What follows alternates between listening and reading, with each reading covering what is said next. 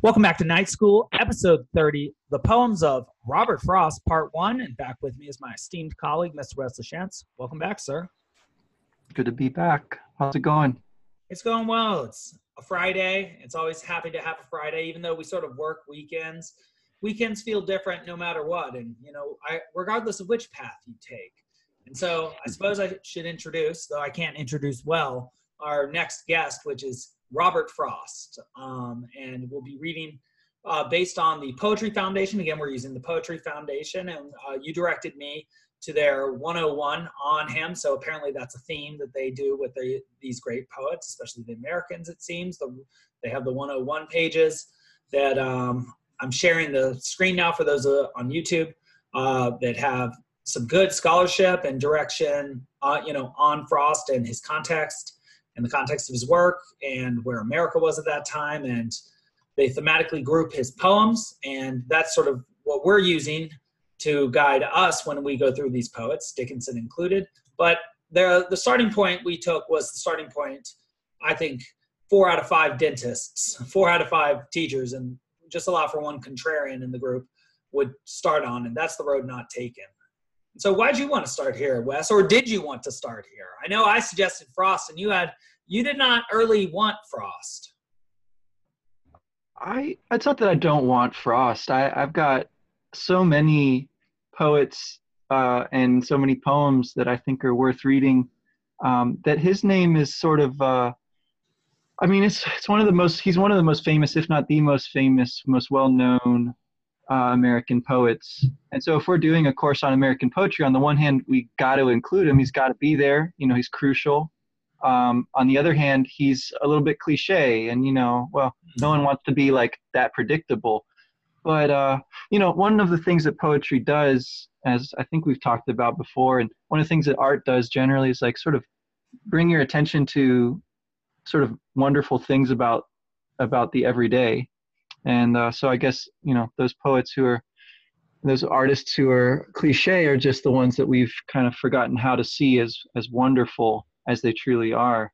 Um, I think that's great, and it's also a more, um, I think, sanguine or kind way of reading the poet because it's not as if it's particularly their fault that they've become so popular, and in fact, that does appear to be part of the goal of being a poet that one you know extract and disseminate information so valuable that it's worth becoming cliche. But something i also realized about my own self is that it, at least and especially with artistic predilection and this perhaps showing the pareto distribution or price's law of art that we only see the best of the best. And that is true about music that gets played on the radio.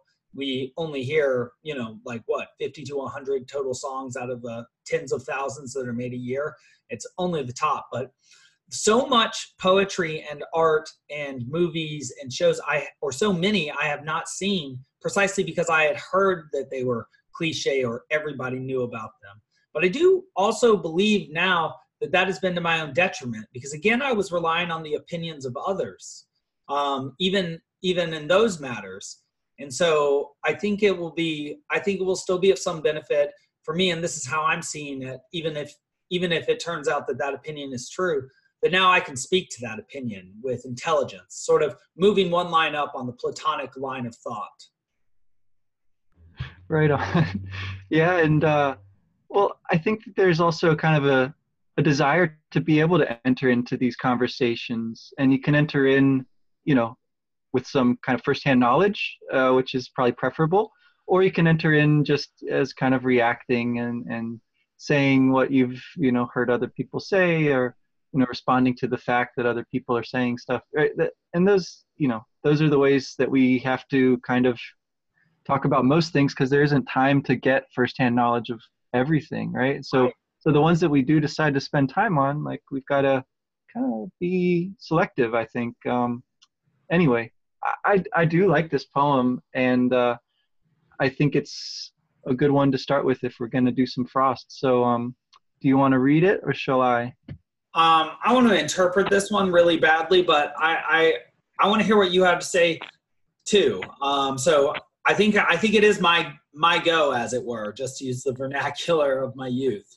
All right. The Road Not Taken by Robert Frost. Two roads diverged in a yellow wood. And sorry I could not travel both. And be one traveler long I stood, and looked down one, as far I could, to where it bent in the undergrowth. Then took the other as just as fair, and having perhaps the better claim, because it was grassy and wanted wear, though as for the passing there, had warned them really about the same. And both that morning equally lay, in leaves no step had trodden black. Oh, I kept the first for another day. Yet knowing how way leads on to way, I doubted if I should ever come back. I shall be telling this with a sigh. Somewhere ages and ages hence, two roads diverged in a wood, and I, I took the one less traveled by, and that has made all the difference. I, I just have a question for you, just to break convention for a second, Wes. Do yeah. you think it is those last two lines that make this poem seem cliched? And would it be more masterful without them if there were not that sort of cocksure claim, which is sort of part of at least epic poetry? It seems to be less part of lyric poetry. But the, the claim to have taken the one less traveled it seems like a veiled, simple metaphor for his own life or his own poetic art. Does that make this poem seem shallow?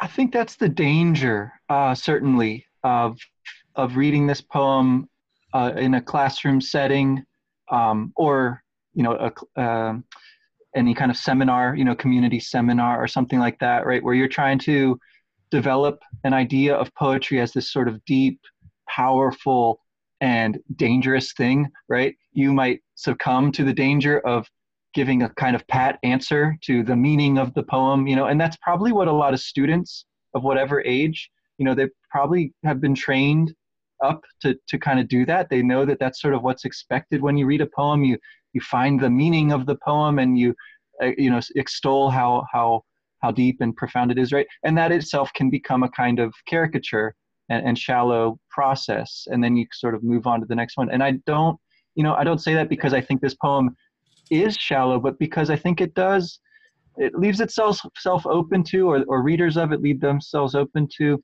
that um that happening and uh and that would be a shame yeah uh i yeah. think i think that there is some recent kind of uh uh not controversy but you know a revival of interest in this poem. Not that long ago, I uh, came across this article on the Paris Review, which, you know, things from there get kind of shared around on the internet. And so uh, someone had written a book, David Orr, with two R's in his last name, wrote a book about Robert Frost, specifically about this poem and how it's, uh, he calls it The Road Not Taken, Finding America in the poem everyone loves and almost everyone gets wrong. so he takes issue with just kind of what we're describing, right? This idea that it's a poem about a guy who took the road less traveled, whereas actually it's a poem about a guy telling you that he took the road less traveled. uh, seems to be his thesis in that piece, if I'm remembering right. Um, and I, I, think that it's a much more interesting way to uh, kind of uh, pose, you know, the the problem for ourselves of like, so what, you know, what makes a poem great, or what makes a decision the right decision, um, it's got to involve a certain amount of bias on our part of uh, you know kind of looking back at it and and trying to uh, sort of post hoc justification our way towards deep meaning you know for for a small decision or for a big one for our, our life as a whole right and i agree with you that what we like to add to the conversation is what we do is we amplify the imagery within the the the poem. And so what we do is we extract additional information that might be embedded within it or apply information like a puzzle piece to another that directly uh, connects to it. And so what we do then, which I think makes it, which is counter looking for the single deep meaning of the poem, which is seemingly the sort of cliched schoolroom thing you attempt to do to please your high school English teacher. Um, uh, who, like Professor Trelawney, will then think that you have said something grand. Um, but that, for for instance, I think we could just use this as an example. I think what we do to unpack a poem and to attach to it is sort of like how experience unfolds And so, in just seeing all that additional information, it is easier to see what the true message of the poet poem is and how it could not possibly be cliche if you come to it along the right road, or even if it happens to be cliche cliche at a different level of analysis. Um, Absolutely, and I think it's important to remember, and I'm often reminded of this when I you know come across some kind of you know insight and then a little later i'm reading along and realize either i read it somewhere or i'm reading it and it's been out there for a long time right it's like everything that is cliche somewhere is also like a new insight to somebody each time they discover it right and, right, right. very very powerful so you know it's important not to uh not to take this kind of thing for granted and so the first thing i'd say about this poem like getting back to the text just the very first image of the two roads that diverge in a yellow wood, that makes me think of, of our guy Dante, right? In the middle of his life's way. And it's it's such an interesting variation on that Dante that Dantean image of the dark wood, right? And this is a solitary traveler, right? He emphasized that I could not travel both and be one traveler. Whereas Dante uses the, as you pointed out, right, the, the the first person plural, our life's way. And so it's such a different, it's a yellow wood. It's, it's a kind of fall or autumnal, um, not a dark wood. Uh, it's a fading kind of image. And he talks about the falling leaves as well uh, later in this poem here. Um, the, the image is one of, of making a decision, right? And you have two options that look just equally good I mean, that's a kind of interesting. Um, whereas for Dante, of course, right, he wants to go the short way, but has to end up going the long way. There ends up being sort of just one right way. Uh, I think that that is an interesting image of of the modern kind of predicament of of seeing a kind of value in in various options. Like the, the extreme example would be like a relativism, where you can't determine which is the better option. You can't say that there is such a thing anymore. And and that's a real you know a real problem. It's not you know explicit here but i think it's pretty um imply implicit perhaps if you want to read it that way that there's something like that going on here. And i would uh, yeah sorry i just wanted to agree with you really quickly. And um i can say something that that after your after all your points or or now because i think you're dead on the money well go for it yeah because i i mean i just think that that's an interesting starting point for this poem yeah. to, to, think about it in those terms. So what do you think well, about? Yeah, maybe, maybe, let's try a paragraph or stanza by stanza because it, it might there might be uh, there might be a bit in here just because I, I see that relative relativism too. So instead instead of leading the straight way and being in the forest, indicating just uh, a, the right place to be and the wrong place to be, which I would say is not only Dante's model but also Virgil's model in the underworld um, in book six of the Aeneid, you either go down to Tartarus, which is what Dante ends up doing, which is why he represents the Inferno, and why he says he actually goes much deeper than Virgil as a poet, because he doesn't just focus on, like the classical poets and philosophers often did, that which is high, but also that which is low, is deeply alchemical image. Um, that you know, and he did experience some real lows being being exiled, but a Virgil has his hero go to the Elysium, heaven. So he has two options, and also there is not only in the uh, um, the Aeneid mentioned, but also in the Odyssey mentioned these two gates, the gates of horn and ivory. Uh, Penelope has a dream, and then she she tells to the thief in front of her, who actually happens to be, or excuse me, the beggar in front of her, who actually happens to be Odysseus. Oh, dreams are careless things, and they come from the gate of horn from which true dreams come, and also ivory, from which false dreams come. And Aeneas actually, interestingly, leaves through the gate of ivory through the underworld in uh, book six. And so, which led many commentators to suggest that he is himself a representation of a false dream or a piece of propaganda for Augustus Caesar, which is one way to, you know, superficially read the Aeneid. But in all these classical instances, or Odyssey, um, excuse me if I said the Iliad earlier, Aeneid, and um, in Dante's medieval work, The Divine Comedy, there is clearly a right way to go and a wrong way to go. And often the right way is the hard way, uh, going through the gate of horn, the hard truths, rather than the fanciful perfections. Um, but um, but I would say that he is diverting from the classical model, and he is sort of tran- putting in that sort of um, American individualism with those three I's, and then even just structurally, you get those two twos and three ands. Um, but I, I, just completely agree with you on that. That I, I see that he is sort of injecting or or feeling and transmitting that relativism, at least at this point. Yeah, and so you know he's he poses this problem and he looks as far as he can but the road bends right? It's not a straight road right? There's no clear choice here. It, there's no moral uh, superiority on the part of either of these paths. So then he takes the other and gives his reason. As just as fair uh, and it had the better claim because, perhaps because it was grassy and wanted wear right so then like he immediately undercuts that reason. Though as for that, the passing there had worn them really about the same. Uh, what I'm taking that to mean is, you know, on the one hand, he gets the sense that this one is the less traveled road, but he's kind of admitted to himself right in the middle of this poem that, you know, really they're worn about the same. There's not really a difference there. So he's kind of again, sort of flattering himself that he has chosen this path because it was the less popular, right, the, the less traveled one. That makes him seem like that kind of American individualist, uh, you know, finding a new way, his own way in, in the world. Um, we, we love to tell that, that story about ourselves, and it's a very inspiring story. And it, you know, in many cases, it, it has some truth to it. But in another respect, you know, the differences there are really not that salient. Um, it seems like the more important thing is that that's the reason that he has come up with, um, for, like for what he did, the, the decision he in fact made, because he had to take one of them, right? He couldn't take both and be one person.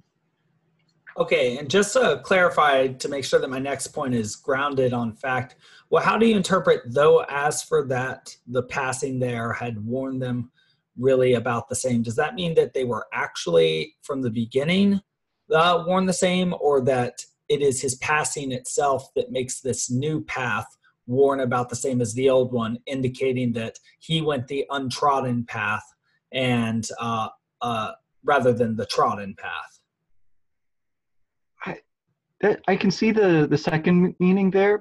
I, I would assume that he would say then, though, as for that, my passing there, like wore them. I, I don't. I guess I don't quite see the the grammar working um, with that had worn them. That to me implies that that's happened before he sets down that that road. Maybe he can't quite see that until he's already on the path. Um, but yeah, I, I see what you're saying. Like he's the one who makes them equal once he sets down that path.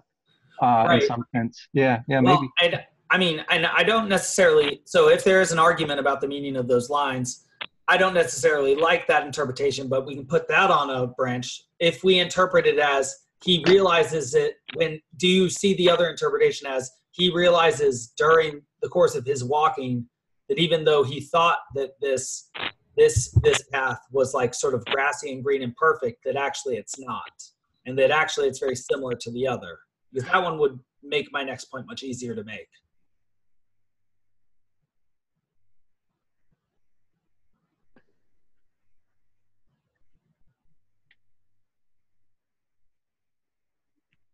Sorry, I think that's borne out by the following stanza too. And so, yeah, yeah I would say go, go for it. Go ahead. Okay, so I see a superficial way to see that, of course, which is the grass is always greener, right? Like once he gets to where he is, he realizes that the other place or that where seemed to be the good place is actually just the average place because that's where he now finds himself. But I see a sort of deeper way to see it based on that too, which is the sort of equality of choices that one makes. That it's not necessarily uh, the path one takes, but one what one makes of it. That meaning, as Emerson says, that one takes one's giant with one. That wherever it is one goes, because one is a psychic being and one is made of the habits that one has built into one's brain, one's neurology, as well as one's personality and traits. You take who you are wherever you go. And so you make of the world or wherever you're going in it, whatever path you're going down, the same essentially regardless of the objective place it happens to be, that it would be somewhere else. So it could be a different city or a different job or a different people, but you essentially carve out the same niche wherever you go, sort of like a beaver building a dam. And so I, I think there is a deeper way to see it too, not just as the grass is always greener, but to actually get into what that means exactly. Why is it that you would project an image of an ideal future, and then once you get there, you realize it's just plain old you, and it's not as grand as you had hoped it had been. And I think you understand something about you know what the function of the imagination is there to draw you into an, uh, a potentially ideal future from the quote unquote unbearable present. But uh, but also that the the only you never escape you. You can just make you and therefore the place in which you exist better. And that rather than questioning or wavering on one's choices constantly one could you know potentially do that. I like that. And i i mean i think that's kind of the the shift that takes place then in the following excuse me the following stanza here right? he says both equally lay in leaves, no step had trodden black. I, I, think that's kind of a cool image of, of a blank page as well, right? The leaves of grass, we talked about the leaves, meaning pages is one of its meanings. And so no step, right? That's like you haven't written on that page yet. Um, I could see that being sort of the uh, the uh, meta, you know, poetic meaning here. But um, but basically, right, like these roads are equally un uh, unwalked by this particular person, and even more so, like they're equally unwalked by by anyone, right? The passing had warned them about the same. The, the other way to turn that around is to say the the lack of passing had you know left them untrodden. So he sort of switches the direction of his thought here, and he gives himself another out. Like the reason that he went down the one he did because he's keeping the other one for another day. You know, he exclaims this, and maybe there's a certain ruefulness to it because he knows that it's not so. He says so right away, right? Knowing how way leads on to way, I doubted if I should ever come back. So I don't know whether that's, yeah, uh, sort of laughing at his own expense or he actually wishes he could, you know, go back and see what was down that other path around the bend. Um, he he sort of knows all along that that's not the real meaning uh, behind his decision, the real reason behind it either, right? It's not that he kept it for another day. It's that he had to, right? He had to be uh, himself, as he started out saying, right? He couldn't he couldn't do both things. He has to abide by those sort of limitations of of being um, an individual in in the modern world. Um, you don't get to sort of have your cake and eat it too. So um, yeah. The, yeah, the final. Oh, go on. No, just the final thing I'd say here, I guess, uh, is this this this element of of doubt, right? The the the knowing in the one line and then the doubting in the next are, are interesting in their how they kind of reinforce each other actually.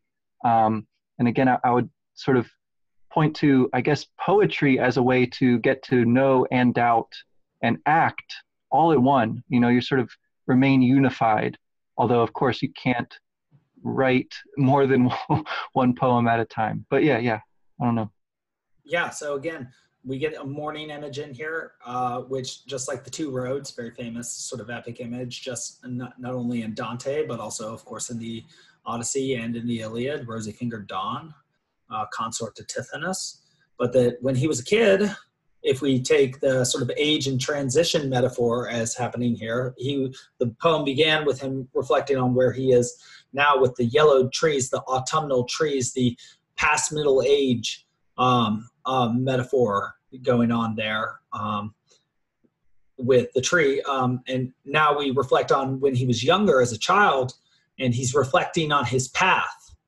And um, I, I think what's interesting and potentially very psychologically significant is the notion that one has to lie to oneself that the the opportunities one does not take when one seizes another, when one sort of um, uh, uh, seizes the day, a carpe diem, uh, that that that one does not kill off the opportunities for all other possible days, and that especially as a child, when one is made of possibility and potential, that that may be sort of like a um, uh, a terror management or a Freudian theory for why we uh, what we have to repress about what we're doing in order to do anything. Because how could you ever do something if you became so overwhelmed with the amount of things that you were not doing in that moment as well. And i would actually say as a young person that did sort of hit me and still to some extent does the the sort of uh, absolute potential that exists in any moment for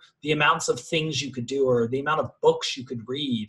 And that actually focusing on doing one especially for a creative person who sees i think a lot of potential in every moment to actually sort of nail themselves to that cross. And that um, he does seem to have also uh, on his tone uh, to mention his tone sort of a laughing nostalgia at the end oh i kept the first for another day yet knowing how way leads on to way i doubted if i should ever come back it actually recalls to me sort of the tone of our good friend David Oldham for recurrent events, how he would tell a story. Uh, Robert Frost does remind me of his manner of telling the story in that sort of sing-song wise Tom Bombadil sort of way. Um, but um, he um, he does seem to recognize that because humans exist in space-time, you do carve your own path no matter where you are because you do exist as a unique person in a unique space-time at all times. Um, and once you have done something in one moment instead of something else, that exact moment, you know, panta all things flow. You can't stay, step in the same river twice. Ship of Theseus, uh, um, you know, dissipated systems. You you can't come back. You know, you go to Disneyland one day and not Universal. You might go to Universal again another day, but you won't ever get to have the day that you would have. And um, I see that I see that as a very interesting reflection because he seems to be reflecting not only on his life as the sun, but also the shadow it casts too, as if the entirety of one's life is not only what one has chosen to do and what one has done, but also one what one has omitted and not done. That that's sort of like the moon or the night aspect of one's existence. Yeah, the the idea that there's maybe a another him in some other universe that chose the other road right is is sort of implied there and if this was like a science fiction story or a fantasy then that would be sort of the um, the conceit around which the story would would develop. But but of course it's a sort of ruminating as you say a little bit sing song kind of everyday speech sort of poem. And so and so that's just kind of there uh to to read into it. Um, and and the, that's the way that you sort of get to do that is with that sort of aside that he makes there. Oh i kept the first for another day right? And his um his retrospective mode you know comes back there at the end i shall be telling this with a sigh somewhere ages and ages hence right he extrapolates forward into time to imagine himself looking back so it's a really interesting double movement there um, two roads diverged in a wood. So he goes back to the beginning of the the poem. He he quotes, you know, word for word the first words of the poem, and so we get that sort of going back to the point at which he made his decision, like enacted in the language here. And then he has the the break, right? The um, the dash that we saw so much of with with Dickinson. Um, it's used just once in the poem. It occupies that same kind of um, mid stanza point that we saw the the exclamation just before this. So that's that's clearly like an important point in these stanzas. And then we get that final closing lines that, as you say, are, are justly well known and, and often quoted, right? I took the one less traveled by, and that has made all the difference. So that very last line looks really different when you start to, and you know, pun intended, maybe, I don't know, probably not. But when you start to think about it in, ter- in terms as we've been doing, as as a more psychological kind of reading has it made any difference actually or is it sort of the fact that he um, has has created this story about what he did that's that's made a difference for him that's like it's impacted his sense of himself you know in some in some way or rather again his his image of how he's going to have a sense of himself once he gets to this somewhere ages and ages hence moment you know that that aspect of it is kind of interesting to think about too that um, projecting forward a self who's going to be looking back, right? To to sort of hope and imagine that by the time you come to the end of your life, you'll be able to look back and sort of say that you made uh, meaningful decisions, that you you broke new ground in some way, right? And you um, have made a difference. That's obviously a kind of hope that we need to have in order to ever uh, get up in the morning and and, and to um, to question that or doubt, you know, a little bit seems healthy because he does that in the course of the poem. But but to still sort of hold on to that by the end equally seems you know, necessary. So I completely agree, but a couple clever things here just structurally. Just as there are three ands in the first stanza, he concludes the, po- the poem with and being the first word of the penultimate stanza and then the last word of the ultimate stanza, including, so thus filling out his, his like cinquain five line poem structure with five ands. So he does conclude structurally with the completion of the ands in the first in the first spot of the line, in the first place on the line. Also with two I's instead of two twos. Uh, and the I's are, of course, the Roman numeral uh, one. I, I, suppose that might be a transcription thing, but it's ending with ones and twos. It, there seems to be a sense, even structurally, of finality. Uh, or, or completion or return to the beginning. We also get the two roads diverging in the woods, again, just like in the beginning. Two roads diverged and a yellow wood, a little less descriptive. But um, uh, where where I really agree with you and with the scholar who wrote that book in the Paris Review is that you do get here his thesis borne out that this is a poem about telling or telling the experience of the or telling the narrative telling the narrative of this um, of this story of, of the choice that was made rather than the choice itself because i shall be telling this with a sigh somewhere ages and ages hence. So it's as if he is constructing the story rather than directly experiencing it, which made me wonder whether part of what this poem is about and part of what this sigh is about and the sort of sense of missed opportunity is that uh, this poem is about a person thinking about how to describe uh, a choice he made rather than living out that choice to its fully ex- its full extent and letting the narrative unfold itself before him and then just communicating that that there might be a sense that what is missed in this poem is precisely that which would make this poem great which would be that sense of lived experience or or or this person actually telling us about the path they took and perhaps nostalgically missing the other path but not focusing quite so much on how to tell the story but rather living it out first and then reporting it to us without missing that essential middle part I yeah, I agree. I mean, it's it's something I think any poet is probably forced to look at at some point, right? Or any writer, maybe any artist, because you sort of spend your time making these things, which is time that you are not spending, you know, out in the world of uh, experience and society, perhaps. So, so there's a kind of trade-off that's implied there, and um, you know maybe that's among the the fundamental decisions um, that a person makes is, is sort of how to spend their time with respect to you know things that are more creative introspective along that kind of road versus things that are more outgoing um, maybe more external in some sense.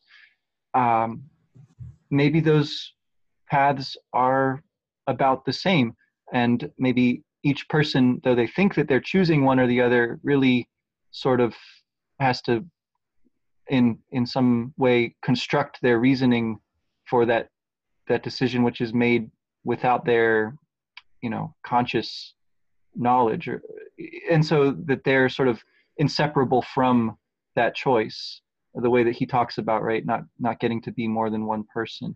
I, I keep coming back to that idea um, I think because I'm so conscious of the uh, the way in which reading um, is a shared activity, right? Like you can read and you can have your own interpretation, but uh, it's much more the case that anything worth reading is going to have many interpretations by many many readers and there's going to be you know this this activity of kind of discussing those interpretations is is just as um, essential uh, to the process and this is something you were talking about before we kind of got on this particular text and, and started talking about frost but you know there's something to be said for that other road which is not you know reading and scholarly kind of stuff and creative kind of stuff but but more mm-hmm. active forms of experience more maybe sociable or rambunctious even forms of experience um, and and i wonder you know maybe that's part of the sigh right is that by by emphasizing by spending time on the one you you you miss out on the other a bit. That's that's for sure. And it's funny that i've just come back from teaching about the sphere of mercury um, in my dante class. And i had my last lecture on that on tuesday. Um, but what what they it's the second sphere of paradiso. And the first three spheres have some small imperfection that mars them. Lust in the third from love. Um, wavering or inconstancy from those who are constant in the first the moon but in the second there are those who who sought for fame and had worldly ambition and so neglected their contemplative lives in the pursuit of worldly glory. Um, their intellects their minds cultivating them, their self, themselves and their ability to communicate you know the profound things they understand about the structure of being which is the measure of a philosopher. Um, and so it is it is interesting also to see even in art how that's represented. My student who I, I mentioned to you recently on recurrent events, who has become very interested in the great books, he started with Aristophanes' The Clouds of all works. And that that is itself a comedian making fun of a philosopher claiming that he's essentially a crank.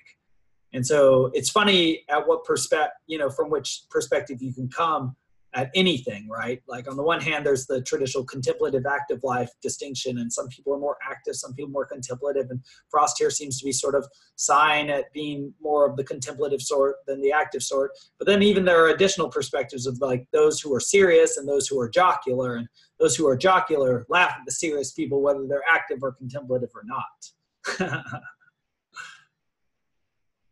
yeah, I, I mean, it sort of opens up this whole range of of different dichotomies of the things that sort of influence your choices right? And and they do seem to come in these kind of couples like uh like those you're describing.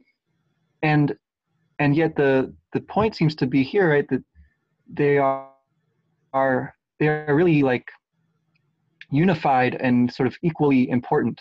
There's a yes. an aspect of this that that seems to you know call forth the kind of essential unity that we're striving after. I think, though I couldn't maybe make this point, I could be overreaching when I'm trying to make this point, but I think that the way that the syllables work might might lead you to kind of think about that as well, because they're not perfect iambic pentameter. They're they're all either nine or I think some eight uh, syllable lines, and that's kind of interesting. It's like it's reaching for, but not quite getting to that that sort of natural conversational completion of the traditional iambic pentameter sort of the way that it's it's reaching for and not able to encompass both these these roads. And again that might be a bit of a stretch but i know we should probably wrap this one up um, yeah yeah yeah yeah. It just makes me think one last thought which is that is precisely what the paradiso is about. And what is said on the sphere of mercury is that what makes a sim, you know what makes a piece of music sweet is the diversity of the notes within it and so seeing things as part of a complete whole and the value of all of them within it, and that if one experience is not yours, then certainly another is, and that perhaps it's best if all those experiences exist, even if you don't have them all yourself.